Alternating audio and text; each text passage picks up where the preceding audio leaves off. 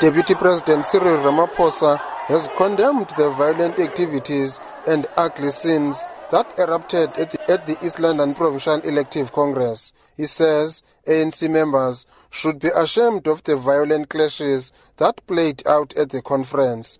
Ramaphosa says the current leaders must emulate leaders that were produced by the province, citing former Presidents Nelson Mandela and O.R. Tambo. He has called on the disgruntled ANC members who left the conference to work with the new leadership.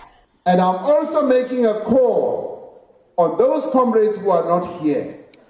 O comrade Pumlo, Nabanya who are not here. I am saying, remember one thing, and all of us must remember.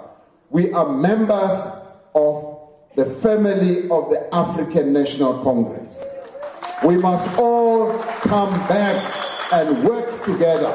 Granted groups supporting Phumulo Masualle approached the court to nullify the outcomes of the chaotic provincial conference.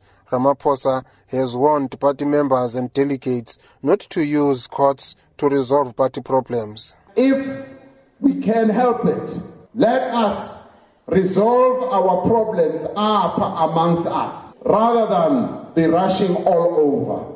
The leadership of the African National Congress at national level will be on hand to address the problems and the challenges here. Caesar, with proposals and solutions, we are suggesting that all of us must be open, open to be persuaded, open to listen, to reason. Newly elected provincial chairperson Oscar Mabuyane has extended an olive branch to the disgruntled groups. Meanwhile, we can't invite branch delegates into an ANC conference for them to be in the battle zone.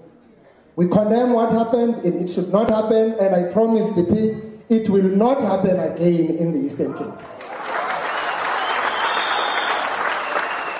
The outgoing PC DP has done work for the last four years with diligence. We've committed ourselves, dedicated ourselves to ensure that the ANC in the Eastern Cape uh, survives all the challenges.